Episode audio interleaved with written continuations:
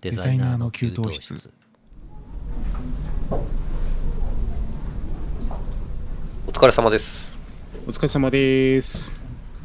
いやもう最最後の今年最後の収録ですね。そうですね。今年はい。2020年最後の放送そうなんですよ。ですね。なんでちょっと最後の放送っぽく最後の雑談ぐらいは、はい。デザイナーっぽいことをちょっと話そうかと思いまして。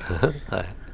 パチパチさんはうん。うんグレーにしてくださいって言われた時にはいはいはい。どういう色にしますか？グレーにしてください。灰色ってことですか、そうです。CMYK で答えていただけると嬉しいなと思って。あのちょっとニュアンスを出すために、はい。黒墨版だけではいグレーにすることはあまりないかもしれない。かな、他の版を薄くちょっとずつ入れるっていう感じかもしれないですね、55え4050ぐらいとか。そんなパターンが多いかな。あまあそれが55は CMY の、えまあ、いずれか、はい。555とか1010101010だったらやりすぎかな。うん。なるほどなるほど、はい。案件によっては逆に墨版を使わずにグレーっぽくやる場合もあるかもしれないですね。うんああなるほど、はい。い、やでもねこれみんなデザイナーさんによってちょっと違うんですけど、やっぱり手手慣れてる方になると、うん。4色 BK でやるんですよね。はいはいはい4色グレーというか、うん。うんでその雰囲気に合わせて、うん。ちょっとブルー系のグレーにしたりとか、そうですちょっねと色味がかったワイっぽいような、うん。赤みがあるような感じのグレーにしたりとか、はいはいそう細かい調整をね手だれの方こそやるんですよね、そういうの。はいはいはい。確かにそう。でやっぱりそう。かもしれない。うん。あのあまりこだわりない方はやっぱうん。り墨だけで、BK だけでうんうん。そのグレーを作ってはいやるんですけど、うん。やっぱすすり上がった時にねちょっとのっぺりするんですよね。なんかすごい そっけないっていうか無機質な感じが。そっけない。そうそうなんですよ。網点がちょっと目立っちゃうっていうのもあるかもしれないうん。ですしね、ねえな,、うん。ん、なんでしょうねあの無機質感。なんか残念な感じがしちゃうそうなんですよね。薄薄いっていうか。そうそうそうそう。やっぱ他の色表現が3版で行われてるから、うんグレーだけ突然1版になるうん。なんかススカスカ感がやっぱり出るみたいな。ああそうかな、多分そうかもしれない。もあるかもしれないですね、うん。うん。ね。うんうん。そう。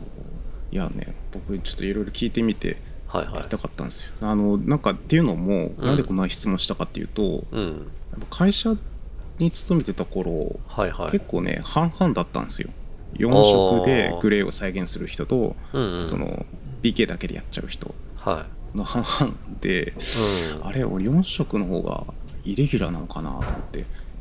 あー。そう。どうなんでしょうね。なんいやでも結構ね最近気をつけて、うんうん。なんかいろんな印刷物のデータとか見てると、はいはい。やっぱり色ちゃんと入れてますね。そうですよね。あの CMYK 側で調整しながら、うん。そのグレーの塩梅を見て見て、はいはい。全体のその色合いを決めているっていう感じでしたね。そうっすよね。はい。うん。まあ、どっちが正解とか正しいとかはないかもしれないですけど、うん。ね、ケースバイケースなのかなとも思うんですが、う。ん。やっぱり 4, 4色使った方がそのグレーの幅がすごく非常に出しやすいから、うん。そうなんよりその状況に応じて適切なグレーを表現しやすいっていうのはあんのかな、そう僕がただ単に安心したかったっていう話。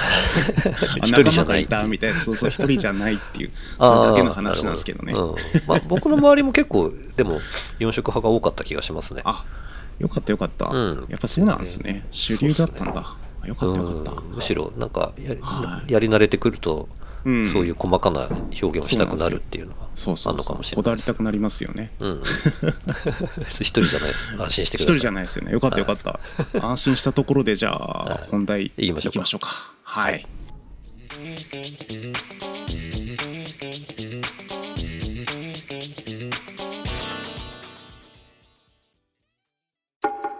デザイナーの給湯室。えー改めましてこんばんは。パチパチです歌です。はい。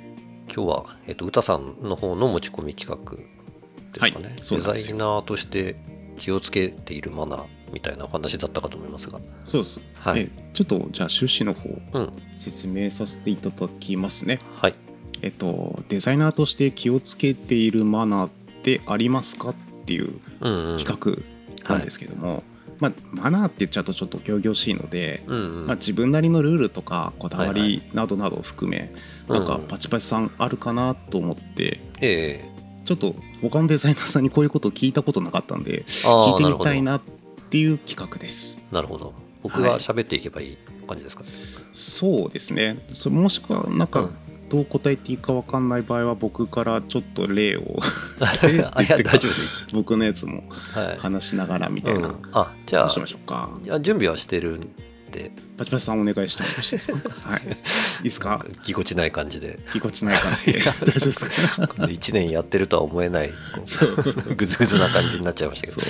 えー、と一応じゃあデザイナーとして気をつけているはい。マナーあるかどうかということで。あの、まあ、あそうですね。あるかないかというとはあるんですけど、はい。でマナーっていうのはなんかその礼節的なものうん。として考えちゃうとデザイナー、まあ、うん。デザイナーも一人の社会人というかはい会社員というかうビジネスマンなのでそのなんかビジネスマナーみたいなものとあんまり、あうん、大差なあくなっちゃうね、かもしれないなと思ったんで、まあ、僕が個人的にその仕事上でまあこだわってるものっていうものをうん。ちょっといくつか分類してお話ししたいなと思ってるんですよ。はい。ではい。分類の内容としてはまああの、うん。対クライアントにし、対クライアントにというかお客様に対して仕事上気をつけていることっていうのと、あのうん。対ブレーンに対してあのお取引先あの、デザインを外注する場合とか、うん。そのカメラマンとか、のお客さんじゃない仕事上関わるスタッフに、え対して気をつけていること。うん。あとは、えーとうん。特に印刷会社うん。にそのデータを渡すためにうん。あの気をつけていることとか、あとは、うん。えー、と僕はちょっと YouTube をうんやってるのでその視聴者に対し、うん。視聴者さんに対して気をつけてることみたいなあの感じでちょっと考えてみました。であまず分かりやすくすごいですか？えーすごいすごいなんかがっつりと考えていただいて。あただまあそんなに ええ。長くは話すような内容もないんですけど。いえいえ期待してます。そうなんか漠然と考えちゃうと取り留めもないかなと思って。なのでまずはい。お客様とのやその仕事上のやり取りで気をつけていることとしては、主に僕は2つなんですけど1個はですね、言われてないことをはい。どんだけやるかっていうのをちょっと気をつけて気をつけてるっていうかあの言われてないことをあえてやるみたいなことをちょっと僕の流儀としてあの一つあやってます。うん、あの、うん。もちろんなんか仕事なんうんうんで言われたことはそれをちゃんとやらなきゃいけないんですけどその言われてる、はい。求められてることをちゃんとやった上で、えーうん。それ以上のプラスアルファみたいな部分をはいはいはいはい。どれだけ自分から、うんうんあの主体的にできるかっていうことですね、うんそのデザイン的な部分とか、はい。企画的な部分ももちろんそうなんですけど、細かいところで言うとそのお客様から頂いている素材とか情報とかデータが、はい。うんあのそれがそれが適切かどうかっていうところも含めてうんうん。デザインして、この情報はない方が良いんじゃないかとか、あのうん。うん。逆にこういうふうにえあの、うん。変更した方が良いんじゃないかみたいうなん。ところも、あの合わせて、えやるようにしてるっていうことですね。うん。まあなんか割とデザインってその、ええ。用意された素材をいかに組むかみたいなことうんうんとして捉えてる人もなんか多いかもしれないんですけど、うん。やっぱりなんか一人の人間としてそのものを見た時にうん。それが正しいかどうかっていうのを割と客観的な目線で見ていかないとデザイン的な正解っていうのがなんかわからない気がしていて、うん。まあ、そういう目線で見てどうかなっていうのうんも判断してうん。お客様にこう提案するっていうものを心がけておりますね。まあ、全ての案件にそれをやってるかって言われるとうんあのそうじゃない。あのただ右から左へ流れていくような案件もあるんですけど、うん。なるべくそういう余地がある場合はそういうことを言われてなくてもやるようにするうん。という感じですね。あれですね優秀なデザイナーさんですよもう。すでに。ありがとうございます。1個目から。そう。そう。でそうお客様に対して気をつけてるのは2つあって1つ目がその言われてないことをやるなんですけど、はい。もう1個は言われる前にやるっていうのもありますね。これはなるほどね。あのそう言われてないことをやるのと言われる前にやるっていうのを大切にしてるんですけど、はいあのはい。はいまあ、だからこれもひょっとしたら普通にビジネスマンとして当たり前のことなのかもしれないですけど、うんそうだからあのこれはやってくださいねって言われてからやるのは誰でもできるじゃないですか。はいはいなんかそこをそうなんですよ。いかにこう言う向こうから言われる前にこっちがやっておくかっていうのが結構大事かなと思っていて、その具体的には例えばまあスケジュールの制作みたいなもの。はいはいあのお客さんからあの案件の打ち合わせがあるって言われた時に、こっちで結構、うん。その打ち合わせの材料をあらかじめもう準備して臨むみたいなことかなと思うんですけど、そういうクライアントが面倒であんまりやりたくないなと思ってるタスクをなるべくこっちが巻き取って先にやっておくっていうことですね、うん。スケジューリングとか、うん。あの競合の調査とか初めて行くお客さんだったら、あのはい。その会社のことについて結構下調べをして打ち合わせに臨むとか、うん。まあ、当たり前のことっちゃ当たり前のことかもしれないですけど、うん、うちこういう会社なんですよってその言ってからいろいろ教えてもらう、あの局面も多いと思うんですけどやっぱり事前知識としてこっちがいろいろ持っておくとより、うんあの深いところの話が聞けたりするんで、うん。うん。まあ、そういうことですね、はいあとは、まあええ。進行上だとあの案件が進行している中だと、これのうん。こういうバリエーションが見たいんだっていうふうに言われるかなって思うものは先にこっちでバリエーションを作って用意しておくみたいなことですかね。あれですよ。うん結構お腹いっぱいなぐらい優秀なデザイナーさんですよ。現時点で。あの気をつけていることなんで これをそう。100%実行できているかどうかっていうのはまた別問題なんですけど、うん、いや頼りがいあるわってちょっと思いながら今。なんていうんですかデザイナーとしてというかディレクターとしてっていう感じになっちゃってるかもしれないんですが、一応そのお客様ね、うん。必要ですよね。オペレーターの方でもこういううん。気構えっていうねええそうですね。必要ですよ、うん。たこれが対クライアントになるのか、まあうん。対上司とかその先輩みたいなことにうん。置き換えて考えることもできると思うので、まあ、デザイナーディレクターとしてはやっぱりこの辺はき最低限気をつけておきたいマナーかなっていう感じでうん。思ってますね。はい、でで次にその、はい。対ブレーンに対してですねあの、はい。外注先とかお取引先はい。に対しては一つはですねあの頭の中を見せるっていうのを意識してあのはいはいはいはい。お仕事をしたいなと思ってるんですよね。で言わんとしたいことは分かります。わかりますよね。はい。特にそのデザインってはい。視覚的にアウトプットをする作業なので、言葉で説明ももちろん人間なんで言葉で説明するのがベースにはなるんですけど、はい。はいはいあの言葉だけで説明するとやっぱりうん。捉え方って人それぞれだからかっこいいのその定義とかもみんな違うようにうんなかなか伝わらないんですよね言葉だけだと。はいはい。だからその手書きのラフが必要だったりとか、まあ、さと特に撮影する場合とかはこういう角度からここの部分を見せてこういうライティングでほこういう絵が欲しいんだみたいなものをなるべく具体的にイメージを共有しておく。うん。で、うデザインだったら例えばうん。ああいう制作物のこういうテイストで作りたいとか、そういうものをうん。参考にしてるんだっていう具体的な資料があれば、そういうものを用意してあのはい。あらかじめ共有して、うん。えー仕事をする。だから自分の中の頭で考えてるイメージっていうのをなるべく他の人に見せるみたいな意識で行うっていうのがまず一つあるかなっていうはいはい感じですね。でもう一つええ。逆にこれはそのちょっと逆の風に感じるかもしれないんですけど、指示を出しすぎないっていうのも結構気をつけてます。ああそうですね、うん。確かに。バランスですもんね。そうなんですよ。特にあのこれは、まあ、カメラマンさんとかもそうなんですけどイラストレーターさんにイラストをお願いする時は特に細かく指示を出しすぎるとうんうん。あのうまくいかないケースが多かったかなっていう、まあ、経験ベースでうん。そういう学習をしたってことなんですけど、うん。あのなんていうんですよね。そのクリエイターさんが持ってる持ち味をうん。こっちが潰してしまうケースがあるので、うん。あのその、うん、外注先の方が持ってる、ん。その発想の自由さみたいのをこっちが奪わない程度に指示を出すっていうそのさじ加減が結構難しいなという、うん。難しそうだなと思ってなんか人によって違うそうじゃないですかそういうのあって。そうですね。逆にええ。細かく指示してくれないと書けないという人もいるんですけど、ねそうそうそうそう。大体でもそういう方はあまりうんあのいいものが上がってそもそもいいものを上げてこないケースが 多いかなという気が、うんうんうん。うんしますね。やっぱり自分でこう自由に消化して、うん。あの広げてくれる人の方がうん。結果的に良いものが生まれるケースが多いかなと、うんうんいうふうに思ってますね。これが、はい。まあ、外注先に対しての,、あの気をつけているマナーですね。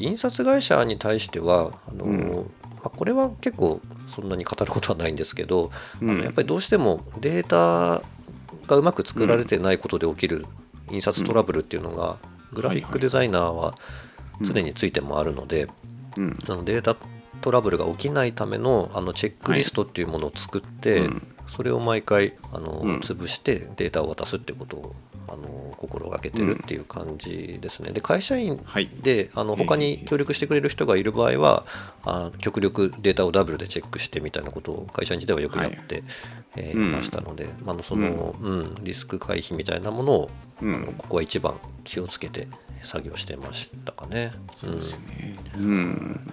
あとその対社内の人間に対してのマナーみたいなのもあるかなと思ってたんですけど、はいはいはいはい。ここちょっとあのあんまりなかったかなっていうか、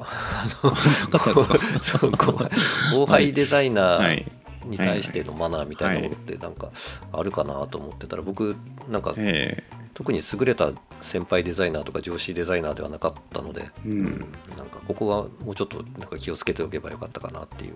逆になんかあったら知りたいなという感じです、うん。ここは。うん。ああ社内では。そっか。意外と僕ねここうん。聞いてみたかったんですよね。社内でどうしてたんだろうと思ってああなんかうん。そう。なんかなんだろう。先輩によっうん。てなんかやり方とか流儀が違うことがほとんどだったんで、なんか僕ほらずっと同じ会社にいたから余計にこうなんか外部の会社ではどうだったんだろうとか、うん、ね、気になっちゃうとこだったんですよね。そっかなんかあの、えいいいい答えを持ってないです僕。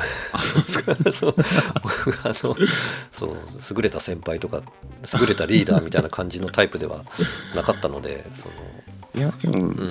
みんなみんなそうっすよ。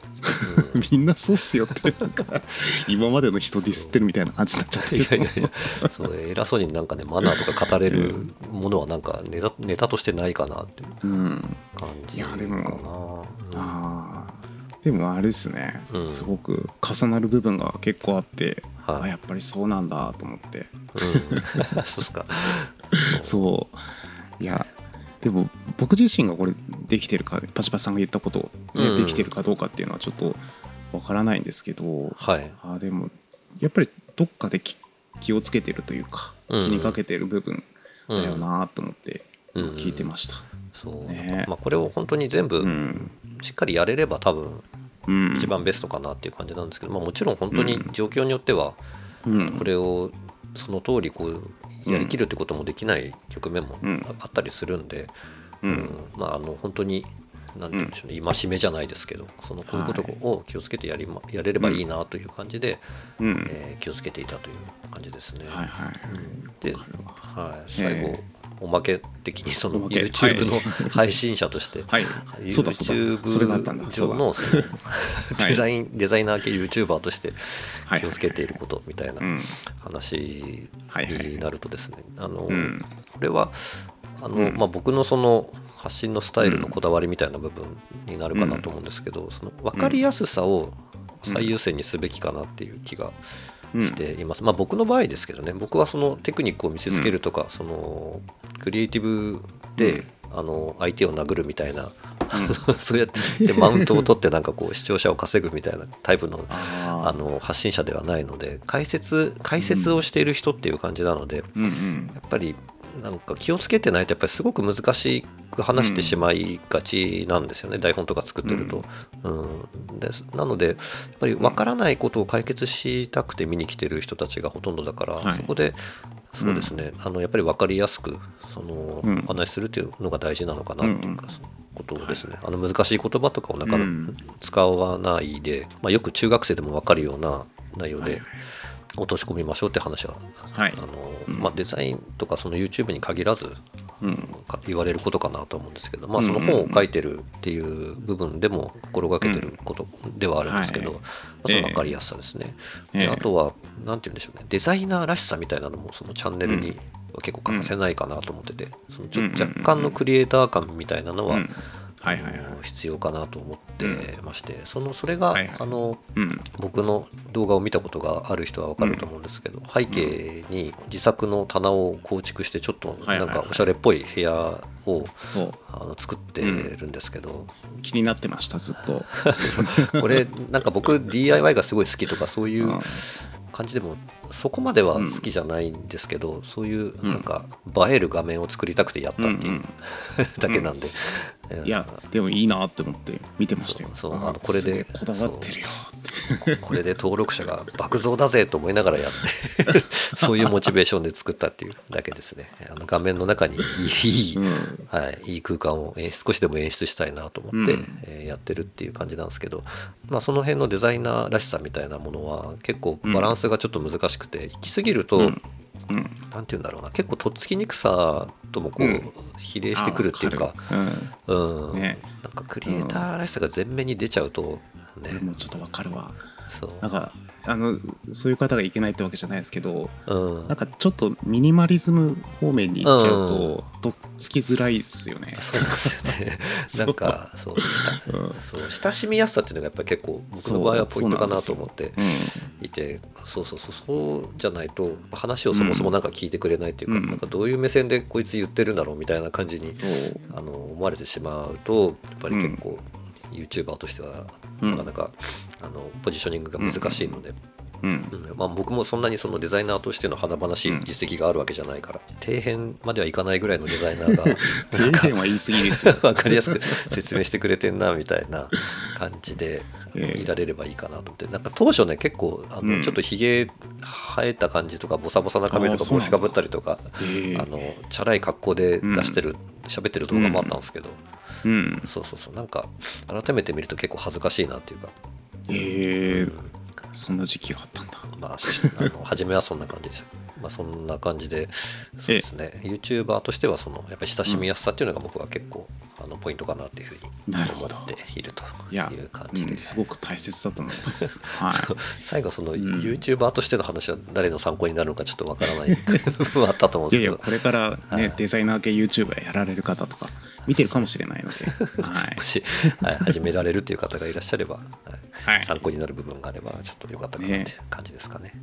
いやいやでも楽しかったですよ僕は、あ うん、こうやってデザイナーさんのこだわりを聞くことがなかったんで。あー。まあ、あの僕だけが気をつけてるっていうことでもないかもしれないですけど、割と当たり前のことなのかなっていう感じで振り返ると、うんそんな内容かもしれないですが、ねはい。いやいやいやすごくよくわかりますよ、はい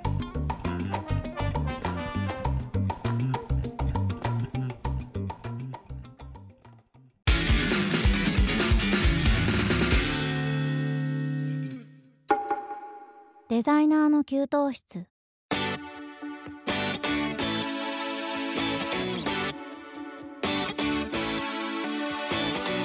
はい、いかがでしたでしょうか？今週のデザイナーの給湯室そろそろお別れの時間となりました。はい、はい。えっ、と今日はまあ2022年の締めくくりということで、そうですね、ええ。うん。えーデザイナーとして気をつけているマナーってありますか、っていう話で、うん。まあ、僕の話で今回はちょっとうん。今年は終わる感じに、なりますが年明け一発目歌さんのターンで始そうめですていこうかね。一発目。そうですね。そうだ。一発目だ。一発目ちょっと緩い感じになるかもしれないですけど。